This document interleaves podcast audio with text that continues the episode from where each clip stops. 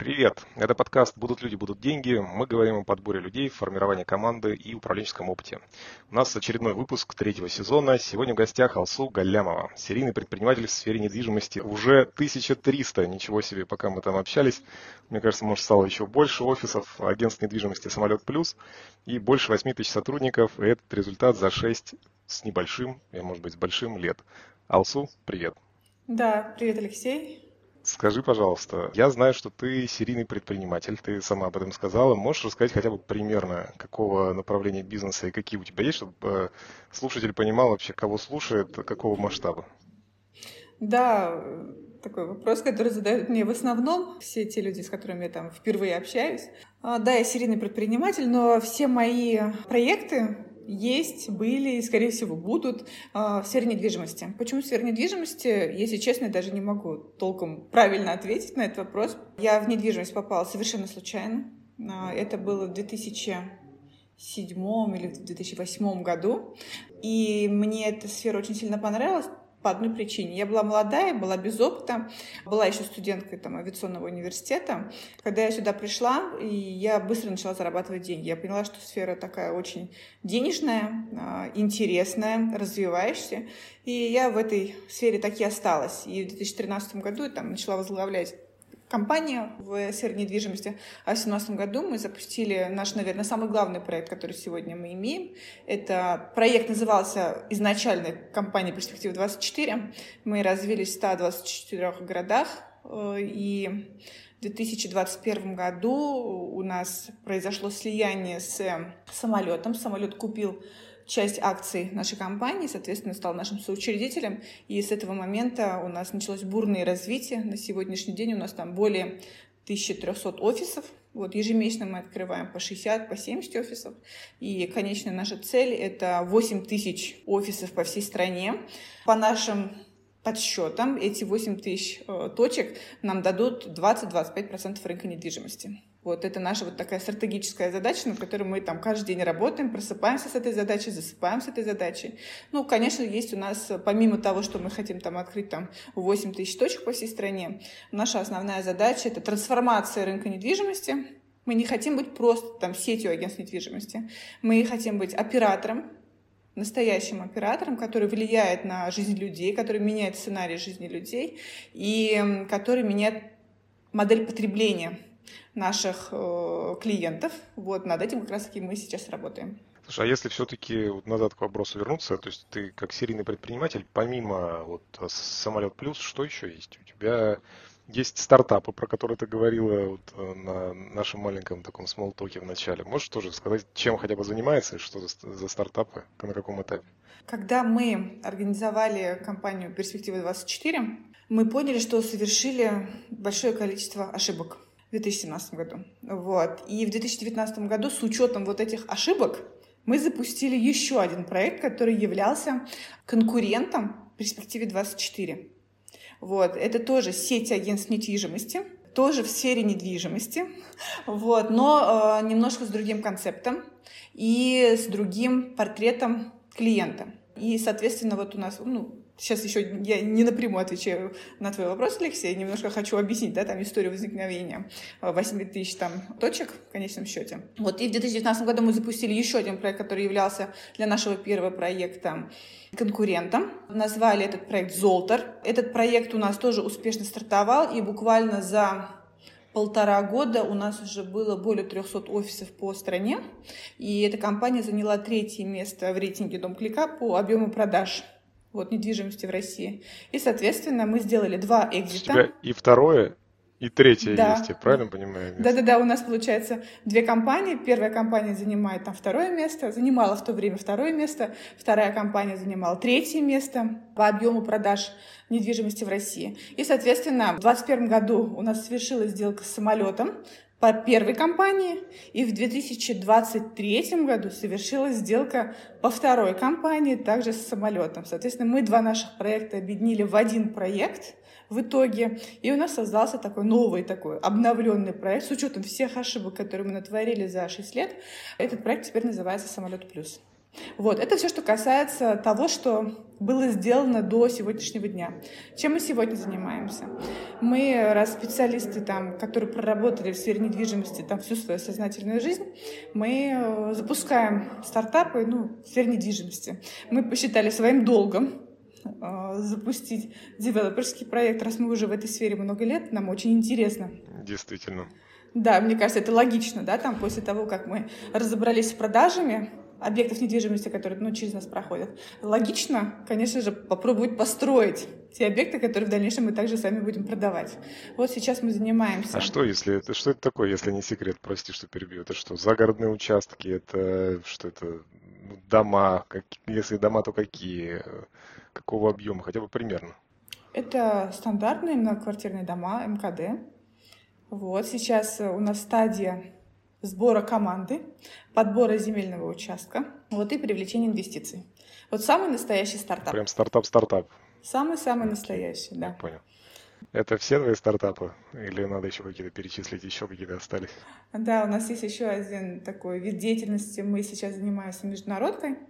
Вот в связи с последними событиями в стране. Ну, типа агентство недвижимости, но на международку, да? Нет, нет, нет, нет, нет, нет. Вот э, впервые в нашей жизни мы выходим из сферы недвижимости, смотрим на другие рынки, вот, и сейчас занимаемся, начинаем заниматься также международной деятельностью. Это экспорт, импорт товаров, тех товаров, которые сейчас э, требуются нашему населению, вот, и попробуем там как раз-таки ну, разобраться и э, все те навыки, которые у нас были сформированы э, за годы нашей предпринимательской деятельности в сфере недвижимости, попробуем наложить как раз-таки на международное направление. Это вот впервые в нашей жизни направление, не связанное с недвижимостью. Скажи, подскажи, пожалуйста, по вот э, основному твоему виду деятельности за 6 лет 8 тысяч человек. За счет чего вы так быстро растете? Ну, э, в 2017 году, когда мы начали развитие нашего проекта, мы поняли самое главное, что нам очень сильно помогло, что Сейчас начали люди говорить, что люди там основная нефть, да, там нашего там тысячелетия, вот. А мы это поняли в семнадцатом году, и тогда мы начали делать упор на набор персонала и начали искать тех людей, которые могли бы нам помочь в развитии нашего проекта. Получается, мы делали упор на людей еще в 2017 году. А если к конкретике перейти, что значит упор на людей? Потому что рынок риэлторов, он, не мне тебе говорить, он достаточно, на мой взгляд, я не касался его так глубоко, понятное дело, как ты, но тем не менее, вот с той глубины, которую я знаю, что там все очень плохо, тяжело, окладов нет, люди ну, относятся к работе по-разному, скажем так. То есть и насмотрелись, на, если кто-то там где-то снимал квартиру, наверняка покупал квартиру с недобросовестными там, или не очень компетентными риэлторами тоже сталкивался. Есть какое-то такое ощущение, что там крайне мало адекватных людей, очень конкурентный рынок, никто не предлагает окладов, набирать тяжело. Вот в чем здесь э, суть ну, ты говоришь, отношение к людям, поняли, что новая нефть. Можешь расшифровать, пожалуйста, как вот в этом контексте это все-таки реализовано? Да, благодаря там шлейфу 90-х, когда ре- реально риэлторы занимались не как сказать, не очень правильными вещами по отношению к клиенту, вот у нас сформировался такой шлейф там, черного риэлтора. И, конечно же, этот шлейф все еще он есть. Мы все еще эти возражения отрабатываем.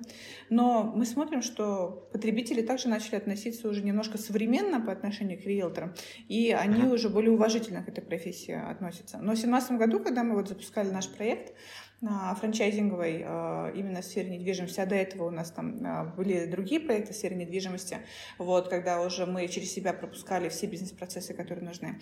Вот, мы начали делать упор на массовый рекрутинг. А что такое массовый рекрутинг? В нашей сфере без массового рекрутинга ну, невозможно масштабироваться. Мы набираем абсолютно всех. У нас свой учебный центр. Мы обучаем ребят. Они сдают у нас экзамены. И только потом они выходят в поля но при этом, как выйти в поля, они распределяются по группам. У них есть там руководители группы, которые с утра до вечера занимаются непрерывным образованием наших риэлторов. Вот благодаря тому, что мы в 2017 году сделали упор на массовый рекрутинг, прям массово начали набирать людей, через нас проходили абсолютно разные люди. Э, в основном это люди, которые никогда не работали в продажах. Вот мы их учили продавать. Были совсем зелененькие, те, которые только-только вышли с универа. Вот мы не занимались точным набором. Большая ошибка многих агентств недвижимости, а, которые там хотят масштабироваться, но при этом боятся массового набора. Э, это плохая история. А, многие считают, что когда ты набираешь там, риэлторов, нужно там, заниматься точным набором. Там нужны супер-мега крутые продажники.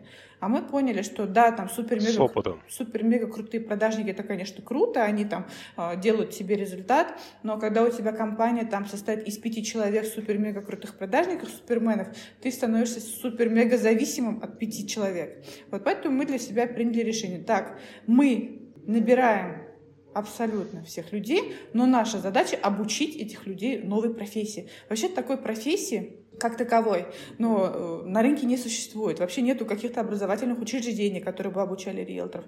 Получается, нам приходится вот набирать абсолютно всех людей. Там у нас есть и бухгалтера, и учителя, даже есть машинисты, представляете, там поездов. Вот те люди, которые никогда не связаны, никогда не были в своей жизни связаны с продажами, они к нам приходят, мы их обучаем. У нас прям очень хорошо поставлена система обучения Круто. и наставничества. Вот. Управление продажами, управление людьми, мне кажется, у нас одно из самых таких сильных сторон нашей компании. Благодаря этому вот у нас там сформировалось такое большое количество сотрудников по всей нашей сети. Массовый рекрутинг, обучение непрерывное и получается наставничество. То есть франчайзи у вас, по сути, через учебный центр всех людей своих проводят. Правильно понимаю? Они вас их обучают. Да, у нас получается, если мы посмотрим на сегодняшний день, у нас три вида клиента. А, первый клиент – это наш франчайзи-партнер которого мы привлекаем тоже по своей воронке, которую мы там за столько лет уже отработали. Вот. А потом получается второй клиент, который у нас является основным клиентом, это риэлтор. Мы для себя поняли, что риэлтор — это наш клиент. И мы должны создавать инфраструктуру вокруг этого риэлтора для того, чтобы этот риэлтор нес какой-то результат. И третий клиент — это, конечно же, конечный наш потребитель, человек, который продает или покупает недвижимость. Вот, и, соответственно, возле каждого клиента мы выстраиваем инфраструктуру. Возле франчайзи-партнера мы обучаем франчайзи-партнера быть предпринимателем, потому что к нам приходят там франчайзи-партнеры, те, которые никогда не были там предпринимателями в основном. Те, кто, например, там вчера был риэлтором, накопил денег и хочет стать предпринимателем. Мы его обучаем быть предпринимателем. Мы его обучаем рискам, потому что не все люди готовы принимать эти риски. Вот, обучаем выстраивать систему. Иногда прям своими руками выстраиваем систему, если у нашего партнера не получается. Выезжаем в поля, там, с утра до вечера с ним проводим время, в итоге там выстраиваем определенную систему в его офисе. Вот. И то же самое делаем вокруг риэлтора, создаем инфраструктуру, обучаем, делаем так, чтобы э, информационные технологии помогали ему в взаимодействии с клиентами. И, конечно же, все это у нас идет от клиента. Мы смотрим на потребности клиента, мы смотрим на поведение клиента, мы смотрим на изменения потребностей клиента, и этому учим наших агентов, и, соответственно, эти агенты там, начинают уже правильно взаимодействовать с нашими клиентами. Слушай, есть, э, если просто чуть в конкретику идти, я вот хочу понять, знаешь, как, есть ли у тебя какая-то группа людей, из которых э, просто вот статистически, вот у тебя 8 человек, оказалось, что вот, например, из э, там бывших нянь получаются идеальные риэлторы, или вот из там воспитателей детских садов, или из бывших складских работников. Есть ли какие-то такие подгруппы? Вот ты говорил, машинисты у тебя есть, у тебя есть разные люди, у которых не было опыта. Может быть, есть какие-то такие масштабные группы людей заметные? Учителя. Как интересно, а, вот я смотрю за учителями. Учителя — это те люди, которые очень хорошо умеют взаимодействовать с клиентами, но они не умеют продавать. Вот, мы как раз их учим продавать. Но а, что хорошо у учителей, они об, умеют обучаться. Они умеют обучать, но очень хорошо умеют обучаться. И, соответственно, они как вот как губка впитывают всю информацию, которую ты ему даешь, и уже там, переносят эту информацию дальше клиентам. Поэтому если учителя там в поисках работы, вы не можете себя найти, вот, и если вы поняли, что вы там, ну, не хотите там быть дальше в, предпри... Ой, в преподавательской деятельности, то welcome в нашу компанию, мы вот готовы в вас вкладываться и делать так, чтобы вы стали успешными риэлторами. Риэлторы, между прочим, очень Круто. На, хорошо зарабатывают при правильной коммуникации ну. там с клиентами. Вот, система мотивации очень даже у нас такая интересное. Слушай, подскажи, пожалуйста, вот ты обучаешь большое количество людей, не у тебя, там какая-то часть остается у тебя, часть какая-то, возможно, там, ну, не справляется, кто-то уходит, там, понятно, что есть воронка тоже внутренняя своя. А как ты относишься, если к тебе внешний э, риэлтор, уже имеющий какой-то свой опыт, приходит? Ты его тоже прогоняешь через эту же воронку, или ты вообще его не берешь? Вот как ты в этой ситуации поступаешь? Алексей, смотри, мы, когда начинали свою компанию, мы для себя приняли решение, что мы хотим работать с теми людьми, кто не с рынка недвижимости. Почему? Потому что когда у тебя еще ну, система такая молодая, и когда в эту систему залетает какой-то чужеродный элемент со своими правилами, устоями, навыками, то он начинает мешать развитию той системы, которую ты хочешь выстроить. Вот. И, соответственно, долгое время мы для себя ставили задачу такой, что мы не берем риэлторов с опытом. Мы берем тех людей, которые без опыта. Почему? Потому что мы пробовали, Алексей, брать людей с опытом, вот, их очень тяжело переучить, потому что у них есть свое мнение, есть, есть свой опыт, и, соответственно, они начинают уже диктовать какие-то свои правила внутри компании, что ну, для нас не всегда является ну, интересным. Поэтому мы э, в основном не берем людей с опытом. Но а, если вот у нас же получается сейчас больше 1300 офисов по всей стране, у нас есть там офисы, которые вот только-только открылись. Есть офисы, которые там уже работают, у нас там 5 лет, вот, которые уже состоявшиеся. Вот, и когда к нам директор обращается с вопросом, а может уже пришло время ну, брать сотрудников с опытом с улицы, вот мы смотрим на его систему, если у него система уже крепкая, если там у него уже там большое количество тех сотрудников, которые носят, грубо говоря, наши ДНК, тогда уже чужеродный элемент, который залетает со своим опытом, не так сильно портит атмосферу внутри там, коллектива. Вот тогда уже мы ему говорим, да, мы тебе советуем, даже со своей стороны, взять там ну, человека с опытом, если ты там нуждаешься, да, с какой-то новой компетенцией. Вот. А в основном мы работаем такими с нулевыми людьми, которые там даже без опыта работы в продажах. Но если к нам, конечно, придет там человек с опытом продаж, мы с удовольствием такого человека возьмем. Не с риэлторской деятельностью, например. Человек, который там продавал машины, там продавал какие-то страховые продукты, да, welcome. Мы вот с такими людьми очень любим работать. Они легко встраиваются в систему. Скажи, пожалуйста, ты говорила про то, что вот если есть внутри офиса носители ДНК, а, то есть какие-то миссии, ценности, принципы, которые вы каким-то образом измеряете, проверяете, имплементируете прямо в голову, если я правильно употребляю это слово, короче, прям вот вставляете в голову человека потихонечку, потихонечку, там, на примере, там, обучением. Это как-то прописано у вас, вы этому как-то обучаете, вы показываете на примере. Как это у тебя выглядит? Когда ты человеку говоришь напрямую, что нужно вот так, вот так, вот так, не всегда человек воспринимает это и не всегда делает то, что ты хочешь. А когда ты говоришь через кейсы, когда ты рассказываешь какие-то истории, когда ты продаешь эту идею нативно, то наши риэлторы, вот как показывает наша практика, лучше воспринимают информацию. У нас очень такая хорошая коммуникация с нашими там риэлторами. Мы постоянно их касаемся. Наш учебный центр постоянно со стороны управляющей компании касается таких людей. И, соответственно, вот на каждом касании мы рассказываем, вот это можно, вот это нельзя. Например, там был такой случай, когда вот так вот сделали и получилось вот так. Как мы поняли, легче доносить информацию, когда ты доносишь информацию через примеры. Но вот эти базовые ценности не обманывать обмани, не укради, помоги клиенту. Клиент — это тот человек, который должен быть удовлетворен после работы с тобой. Вот это, конечно же, нужно постоянно проговаривать. Почему, Алексей, нужно постоянно проговаривать? Вот ты правильно сказал вначале, что у нас такая сфера, что текучка все-таки большая. Как ни крути, у нас текучка большая, поэтому у нас массовый рекрутинг.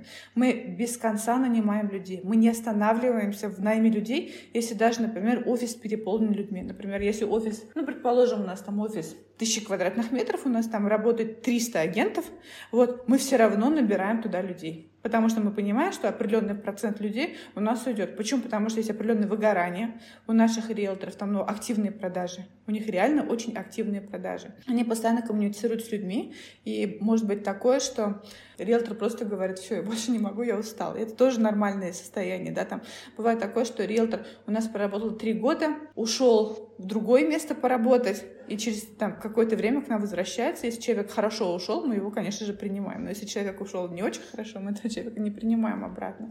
Вот бывает, люди перегорают из-за того, что понимают, что это вообще не их вид деятельности. Я же говорю, что у нас массовый рекрутинг, мы берем всех. И, соответственно, ну, есть те люди, которые по истечении какого-то времени понимают, что это не их работа. Вот не все готовы работать риэлторами. Вот потому что работа риэлтора, она реально нелегкая. Почему? Потому что ты работаешь с утра до вечера с людьми, и ты решаешь одну из самых главных задач человека. Это ну, недвижимость.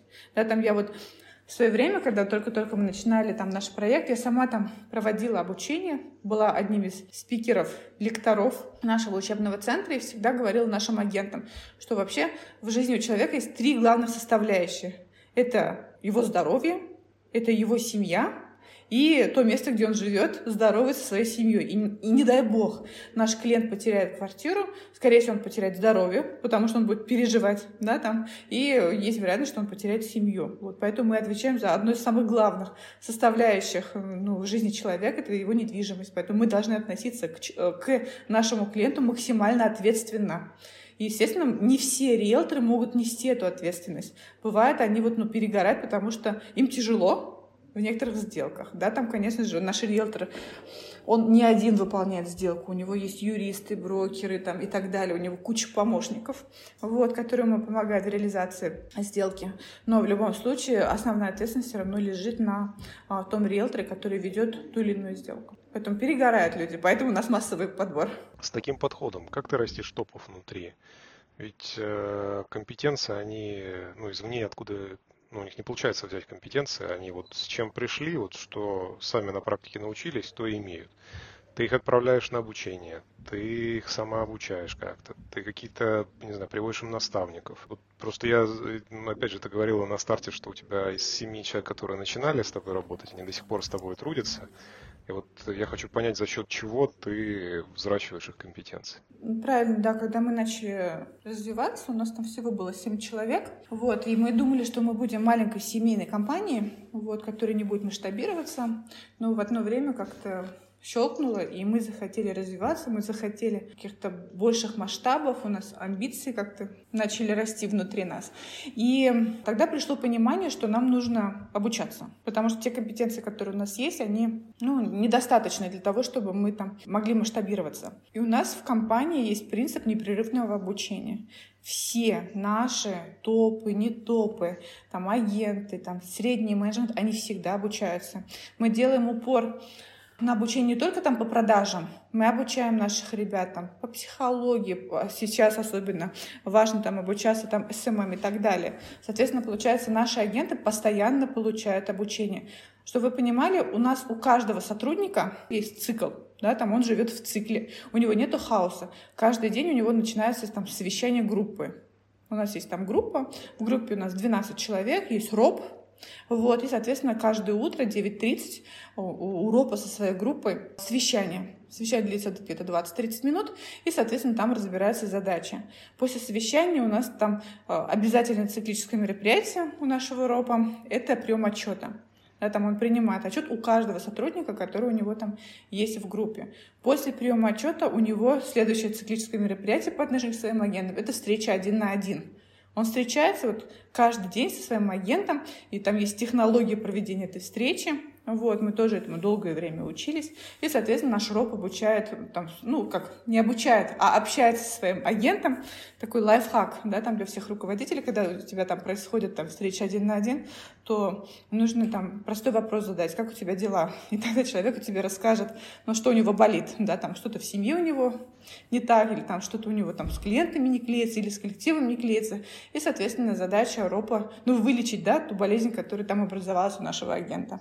Вот и, конечно же, у нас там большое время у нашего руководителя по отношению к агенту занимает обучение этого агента. Да, у нас там есть обучение по новостройкам, обучение страховым продуктам, обучение там сложным сделкам, обучение там э, задачам, связанным с маткапиталом и так далее. Получается, каждый день наш агент проходит через вот эти вот циклы. И для них это норма.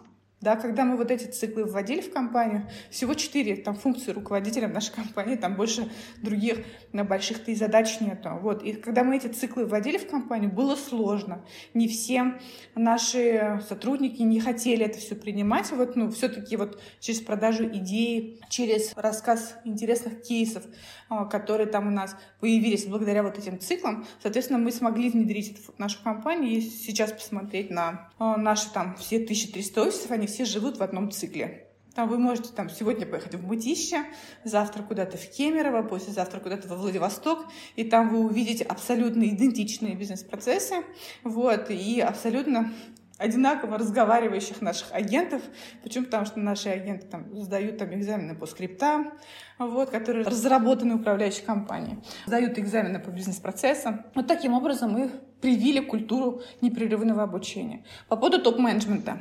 Так а с топами-то что? Да. да, да, по поводу топ-менеджмента. Ты не думаешь, что я забыл вопрос? Да-да-да. А, что с топами? Как вот, может быть, конечно, это неправильно, но это чисто наш путь, по этому пути мы идем.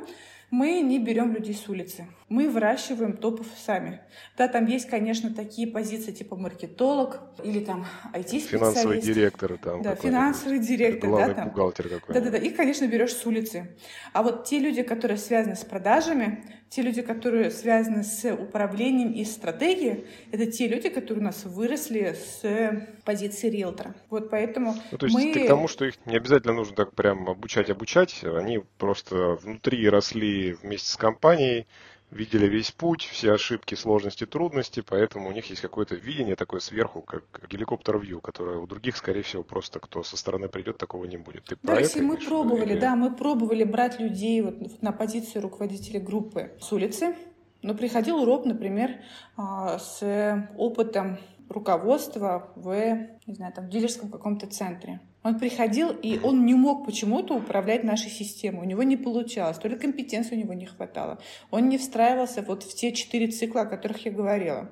И в итоге мы для себя приняли решение, что мы будем вкладываться в наших агентов, вот, и мы хотим, чтобы наш каждый агент мог претендовать на должность руководителя группы. Да, они у нас проходят отбор, да, они у нас проходят определенное обучение, да, есть такие у нас э, кейсы, когда у нас там мы агента ставили в позицию руководителя группы, и через там полгода понимали, что это была ошибка, вот, спускали обратно до позиции агента, но при этом э, это красиво нужно делать, между прочим, чтобы человек не ушел, потому что бывает такое, такое, что ты человека ставишь на позицию руководителя группы, а потом через полгода говоришь, слушай, ты же не тянешь, давай обратно в агента, человек может там элементарно там обидеться, уйти, вот, ну, чтобы такого не было. его щелк прям по носу, да. да, это очень тоже красиво нужно делать, так, чтобы ему было не стрёмно, да, там обратно уходить в агенты, вот, и, соответственно, мы, да, это тяжелый путь, путь выращивать руководителя внутри компании, но когда получается вот, там, у тебя система обучения там, выстроена хорошо, то это, по сути, делается не так сложно. Вот.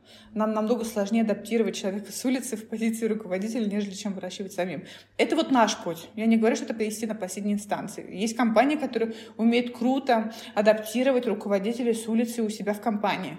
Ну да, это их путь. У нас просто немножко иной такой внедрять варягов, кто-то у нас из клиентов сказал, по-моему, про внедрение таких руководителей со стороны, это тоже, да, действительно отдельный навык. Круто, круто, что у тебя это получается. Скажи, пожалуйста, про принципы. Ты их э, самостоятельно прописывала? Или вы как-то командой собирались, какую-то делали какую-то вот встречу, как-то это, ну, вот внутри это все рождалось? Потому что у меня есть ощущение, что это вот прям твоя история, которую ты родила, прям аккуратненько прописала, вот и вот ребятам туда внедрила. Ну, я просто не знаю, может быть, я ошибаюсь, это какой-то такой командный продукт, который вы там долго-долго-долго дотачивали. Как у тебя это выглядит? Просто, прости, что я такой долгий составной вопрос делаю. Просто я про принципы, миссию, ценности и там ДНК бизнеса очень часто слышал у предпринимателей, но вот так прям, чтобы довести это на 1300 офисов по всей стране, чтобы они в этом реально жили, это очень круто. Я просто хочу разобраться, как это родилось и как это потом внедрилось все-таки с твоей подачи или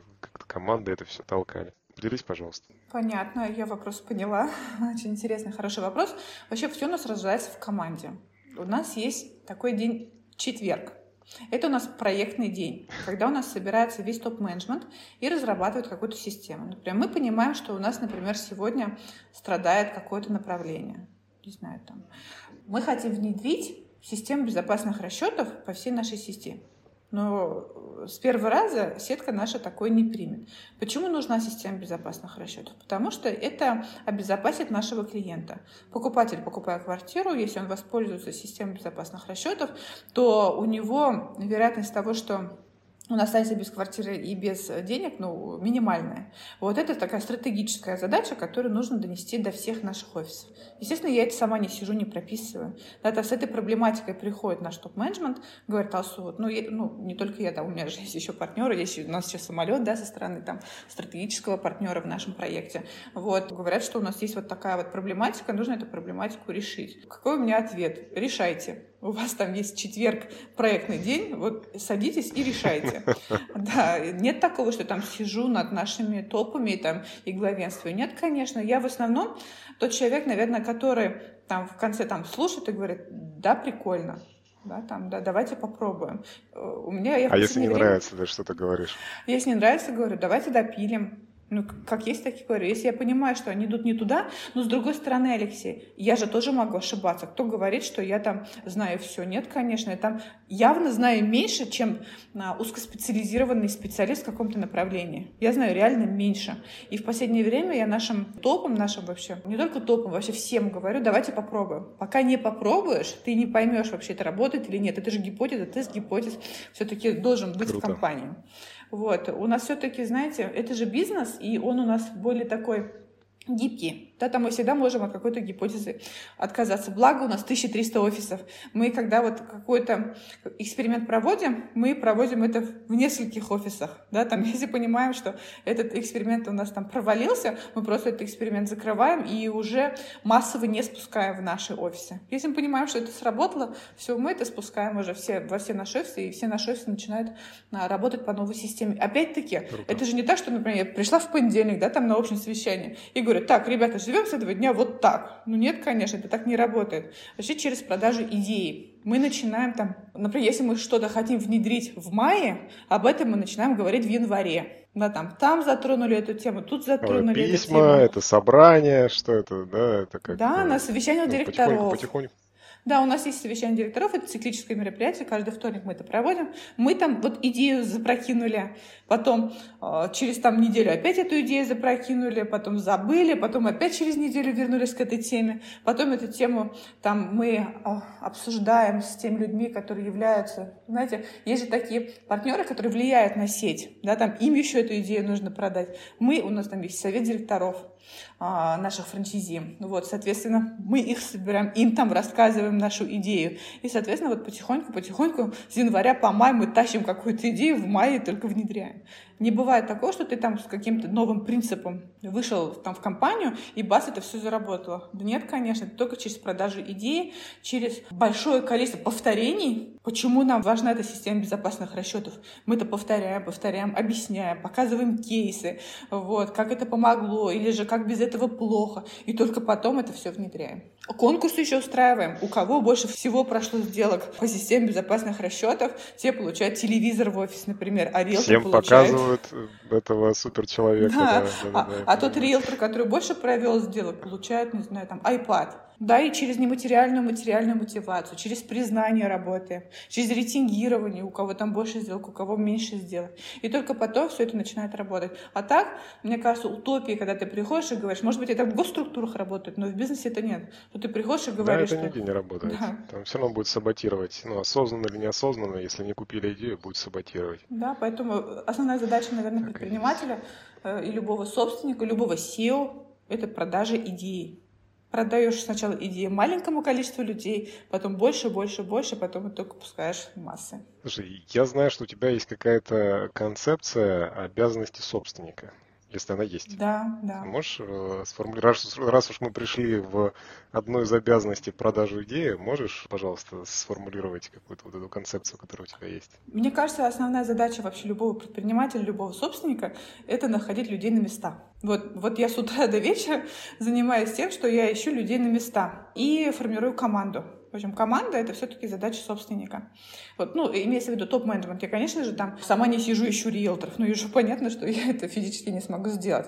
Но э, задача, там, например, сформировать команду в управляющей компании — это моя задача. Если там я в позиции SEO нахожусь в это время. А обычно же предприниматели, они там, находятся в позиции предпринимателя и позиции SEO одновременно, а потом только уходят из позиции SEO, когда у них уже там сформировалась какая-то бизнес-логика в компании. Вот моя вот основная миссия, как основателя, как предпринимателя, это искать людей на места и э, держать вот эту команду, которую ты сформировал, в каком-то тонусе.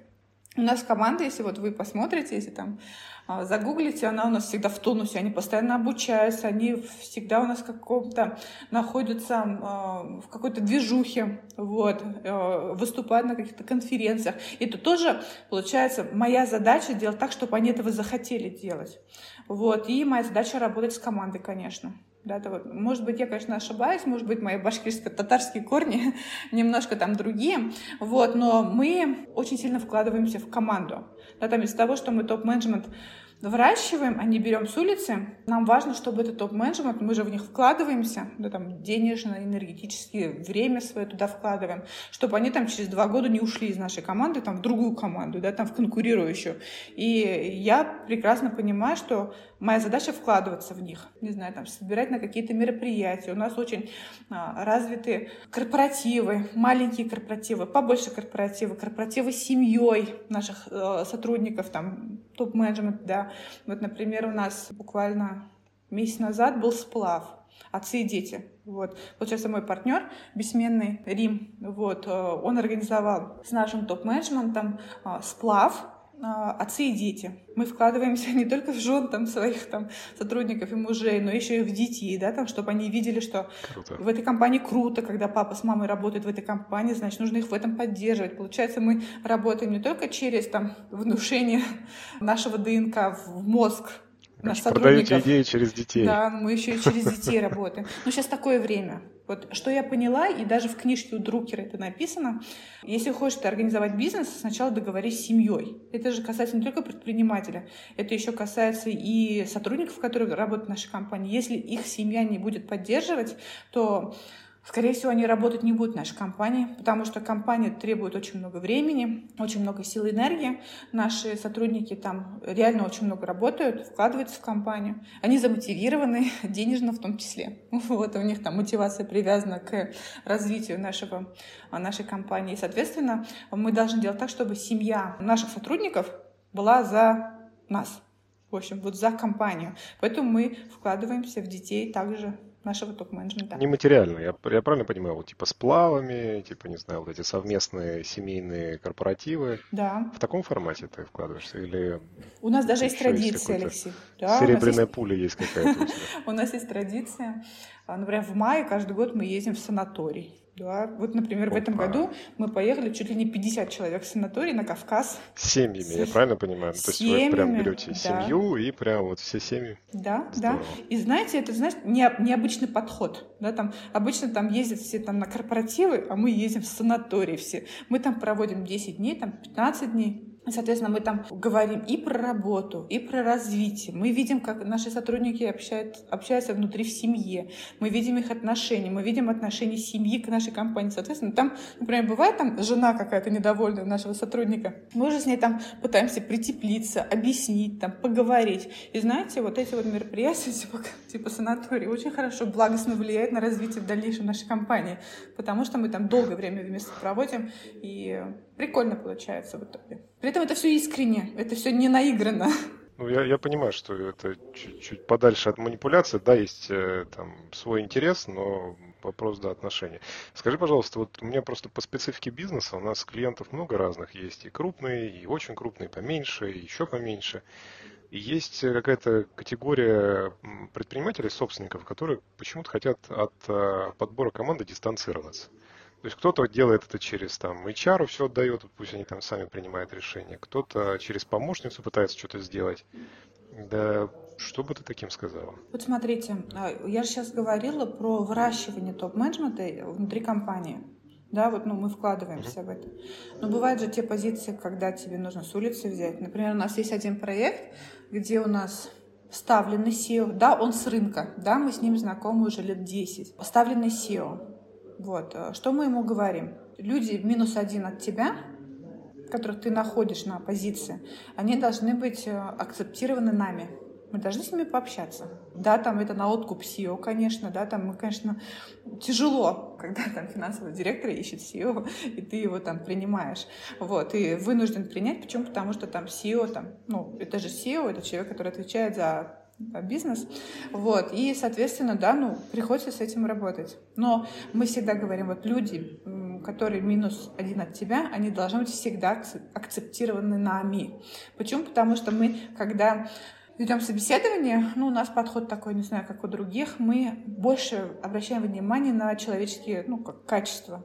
Да, там бывает такое, что приходит крутой специалист, ну, прям крутой. Начинаешь копаться, он там не дружит с родителями, да, там войну устроил там с сестрой, там в, в, в прошлой работе там с ним никто не общался. Вот, соответственно, с таким человеком мы не сможем работать, потому что мы понимаем, что человеческие цен, ну, качества его страдают. Для нас бывает такое, что мы иногда принимаем решение даже по суперпрофессионалу об отказе. Почему? Потому что вот, ну вот не совпадает у нас с ним энергия, да, там не совпадают наши ценности.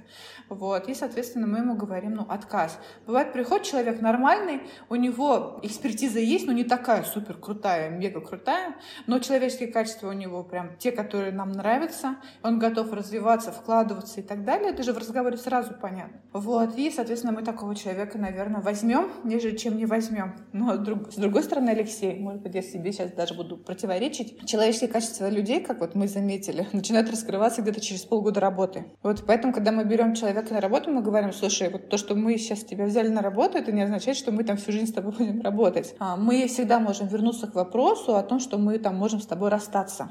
И человек это понимает.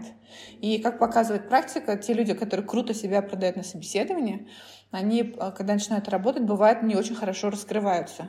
И когда мы понимаем, что он начинает портить атмосферу в коллективе, если мы понимаем, что люди вокруг него начинают страдать, мы, если он даже крутой профессионал, мы принимаем решение, конечно, там, ну, попросить его уйти. Потому что для нас все-таки мы понимаем, что команда формирует вообще развитие компании. Это вот мой вывод 2022 года после декабря, в январе я всегда сажусь и рефлексирую, да, там, какой самый главный вывод этого года. Вот 2022 год мне показал, что самый главный вывод у меня — это команда. Вот это мой самый большой вывод, что самое главное для меня — это сформировать команду, поддерживать команду и делать так, чтобы эта команда хотела развивать тот бизнес, который я там начала.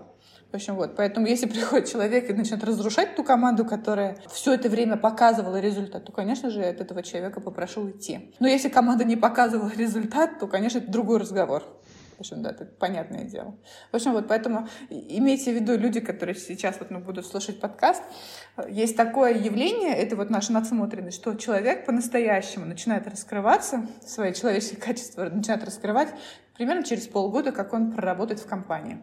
Например, если вы Финдира привели, через полгода, скорее всего, вы поймете, что это за человек. Вот. А если он там раскрывается не очень хорошо, если у вас есть к нему претензия, то пытаться переобучить там 45-летнего дяденьку, вот, ну, очень тяжело. Стоит ли вообще этим заниматься, да, там, вы же не воспитатель в детском саду, чтобы воспитывать сотрудников, которые пришли к вам на работу. В общем, вот поэтому у нас вот ну, такая вот позиция. Окей, спасибо, что поделилась. Скажи, пожалуйста, я немножко хотел бы вот тему с людьми, с, вот тебе спасибо. Ты на часть вопросов, которые я тебе хотел задать, ты самостоятельно ответила, и спасибо тебе огромное за вывод э, с 2022 года. Я хотел тебя немножко спросить про вообще в целом рынок твой, потому что мне, вот я тебе вначале говорил, немножко хочу разбавить наш подкаст в целом, какой-то чуть больше информации про, ну, в рамках той компетенции, которая у тебя есть.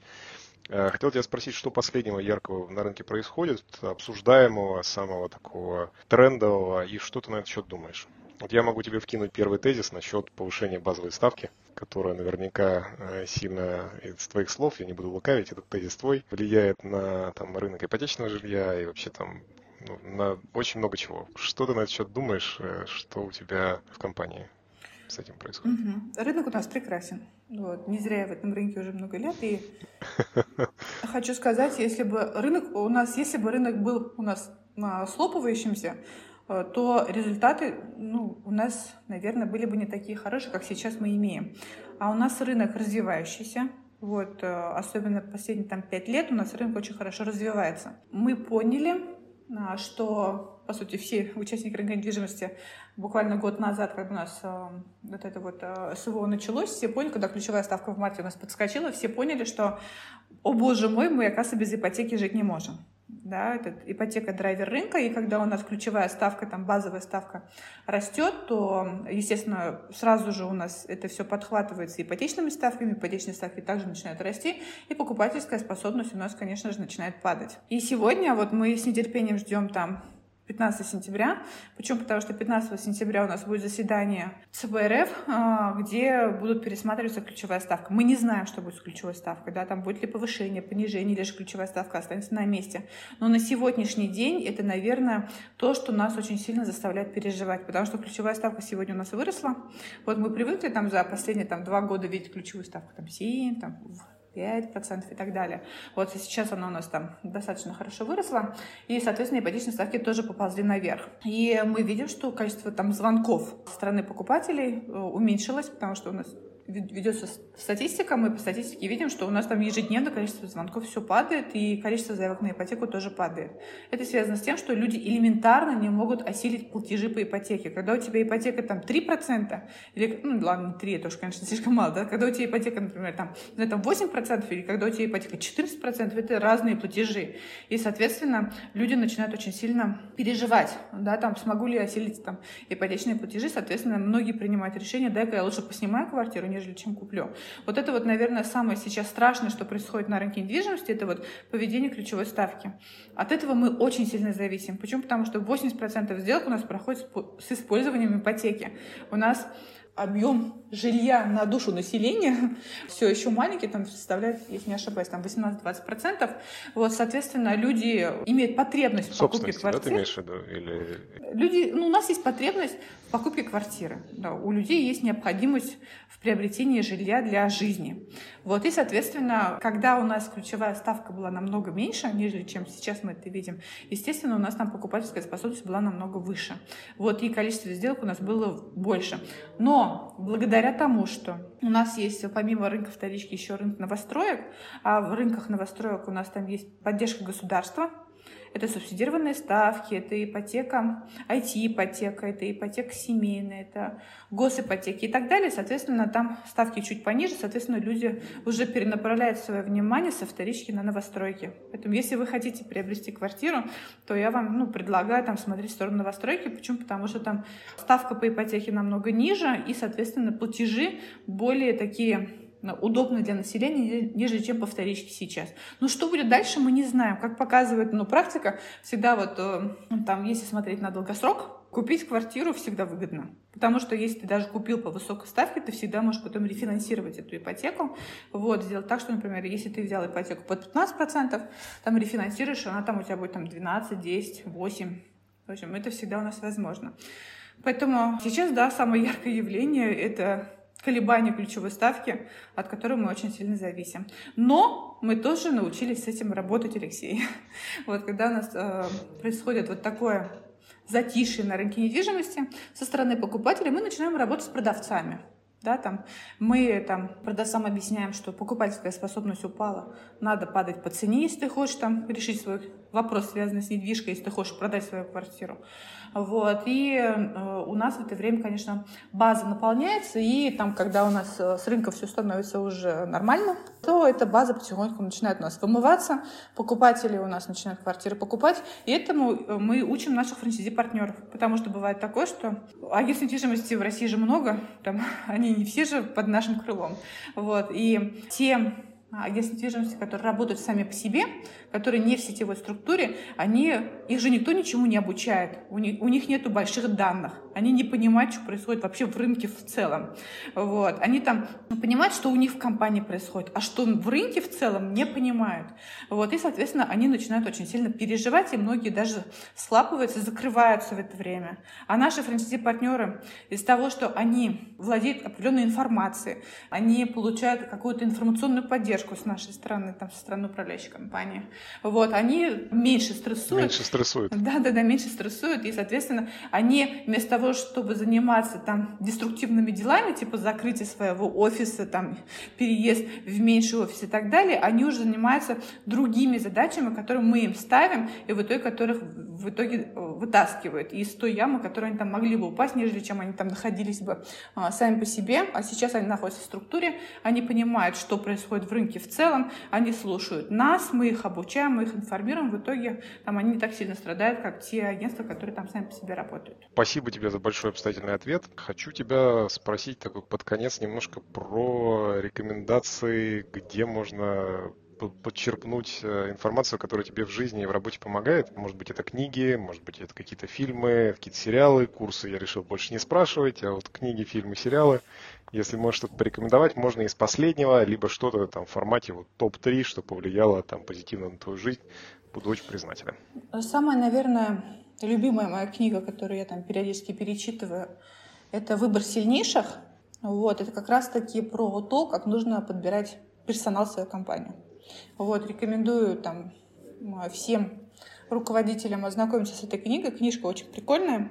Вот, легко читается, не такая большая, но каждый раз, когда я перечитываю, это как «Война и мир», да, там, ты находишь для себя что-то такое ценное. Фернандес Араус Клаудио, это вот этот товарищ, да? Ой, я даже не помню, если Знаешь? честно, как зовут автора этой книжки. Ну, это Ман Иванов Фербер, да?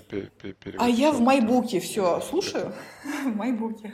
Вот, у меня там подписка, вот, и, соответственно, выбор сильнейших это у меня в топе. Вот, потом, что мне еще нравится? Я очень сильно люблю читать еще исторические книги. Есть такая книжка Бека «Волоколамское шоссе», вот, про войну, вот, про Великую Отечественную, и то, каким образом себя вели офицеры, там, руководителей во время там, стрессовых ситуаций. Вот. И э, тоже мы, между прочим, у нас есть культура чтения в компании. Это мы, у нас есть книга месяца, мы всей компании читаем книгу месяца, потом еще у нас есть книжный клуб, где мы встречаемся, пересказываем книжки и так далее. Вот. И вот мы всей компании прочитали Волоколамское шоссе, и после прочтения этой книжки наши даже риэлторы, которые там до этого никогда не читали книги, сказали, боже ты мой, слава богу, что эта книга оказалась там на моем пути, потому что я там, ну, многие вещи там на многие вещи посмотрел по-другому. Поэтому вот я очень сильно рекомендую прочитать вот эту художественную литературу «Волоколамское шоссе». Бек э, написал, и э, я прям в восторге от этой книги. Хотя не, такое, не, не такая распространенная книга, да, там как «Война и мир», например. Спасибо. Закончи, пожалуйста, наше с тобой интервью тремя словами. Люди. Это самая большая ценность любого предпринимателя. Это первое. Люди команда и развитие. Отлично. Спасибо. Подписывайтесь на подкаст, не забывайте ставить лайки. Это был Алексей Галицкий и Алсу Галямова. Спасибо тебе, Алсу, большое. Да, спасибо большое.